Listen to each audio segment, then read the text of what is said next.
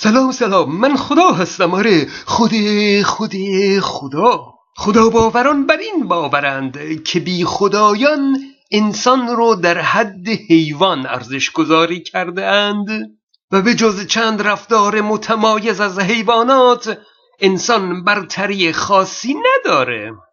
اونها میگن که در تکامل داروین حتی یه ذره استثنا برای آدم در نظر گرفته نشده. انسان در کنار حیوان و گیاه و میکروب تنها و تنها در اثر مسائل طبیعی انسان شده. خودمونیم این یه تیکه رو درست گفتن. به عقیده اونها اگه یک بی خدا برای انسان کرامتی قائل باشه از خودخواهی اوست. چرا که این کرامت انسانی رو از جایی کسب نکرده. ولی در خدا باوری برای انسان کرامتی الهی از سوی خدا در نظر گرفته شده و انسان به واسطه این کرامت الهی بر حیوانات برتری یافته. نکته دوم اینه که خدا باوران معتقدند که خدا برای انسان حقوقی قائل شده که مشروع اون در دین آمده. خدا به خاطر خدا بودنش حق تعیین حقوق برای انسان رو داره اما بی خدایان به پشتیبانی چه چیزی برای انسان حقوق تعیین می کنند؟ یعنی این حق رو این حقوق رو چه کسی به انسان داده؟ اونها معتقدند که بی خدایان از روی خودخواهی برای خودشون حقوق قائل شدند و نکته سوم اینکه خدا باوران میگن انسان چه حقی داره که حیوانات رو برای سیر کردن شکم خودش سر ببره؟ در اعتقاد خدا باوران کسی که جان داده حق داره که جان رو بگیره. برای همین اونها با اجازه خدا و با ذکر نام خدا سر حیوان رو می‌برند. اما بی خدایان از روی خودخواهی برای تهیه گوشت جان حیوان رو می‌گیرند و مجوزی برای این کار ندارند. اینها نکاتی بودند که اگرچه ربطی به اثبات خدا ندارند اما از نظر خدا باوران نیاز به داشتن خدا رو نشون میده. یعنی انسان برای کسب کرامت الهی حقوق الهی و مجوز الهی نیاز به یک الهی داره. یک خدایی که صاحب همه کرامات و حقوق و جان هاست. در جواب باید گفت که در این باور خدا طعم تلخی وجود داره. خب حالا خودمونیم. اگه انسان از روی خودخواهی کرامتی برای انسان قائل باشه ایرادی داره. اگه مثلا ببرها برای خودشون کرامتی برتر از انسان و شیر و پلنگ قائل باشند ایرادی داره؟ کرامتی که دینداران از خدا کسب کرده اند همچین صاف و ساده نیست.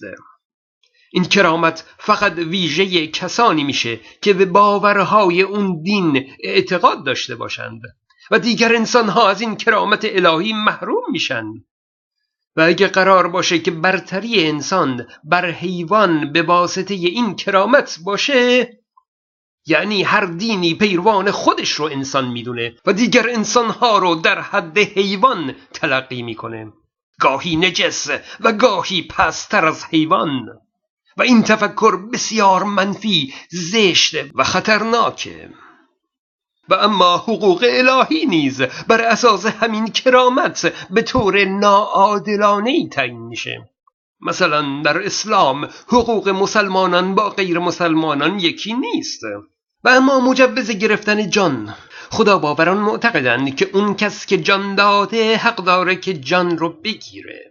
حق داره که مجوز صادر کنه تا انسانها جان حیواناتی رو بگیرند. و صد البته چون این خدایی حق داره که مجوز بده تا انسانها جان انسانهای دیگر رو هم بگیرند. مگه نه؟ او که جان داده حق داره جان رو بگیره. خصوصا اگه جان انسانهایی باشه که از کرامت الهی محروم هستند و برتری به حیوان ندارند. اون طعم تلخ الهی بودن حقوق و کرامت و مجوز اینجاست. یک مؤمن از اینکه از آسمان مجوز داره با خیالی آسوده به دستورات الهی عمل می‌کنه. چه سر بریدن گوسفند باشه چه شکنجه کردن انسان.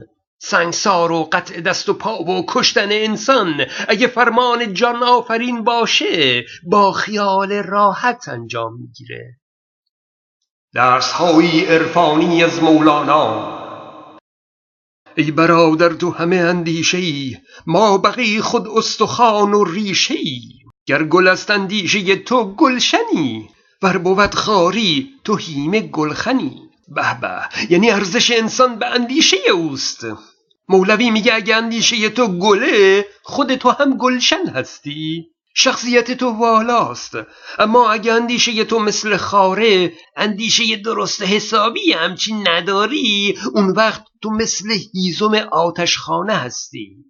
ارزش تو در حد هیزمه. راستی می‌دونید هیزم آتشخونه به چه دردی می‌خوره؟ به درد سوختن. اگه انسانی اندیشه بی خدایی داشت دیگه انسان نیست هیزمه حق اوست که سوزانده بشه. او استخانه بی ارزشی بیش نیست.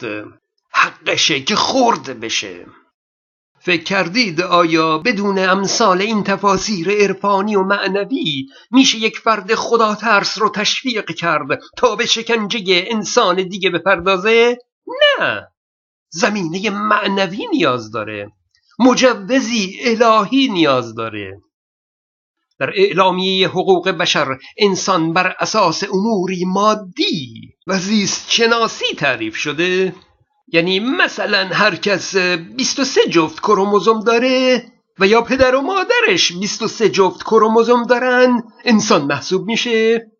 حتی اگه بی عقل باشه قدرت تکلم و فکر نداشته باشه یعنی حتی اگه برتری بر حیوان نداشته باشه باز انسان محسوب میشه و تمام حقوق انسانی رو داره. در هیچ دینی چنین عدالتی پیدا نمیشه.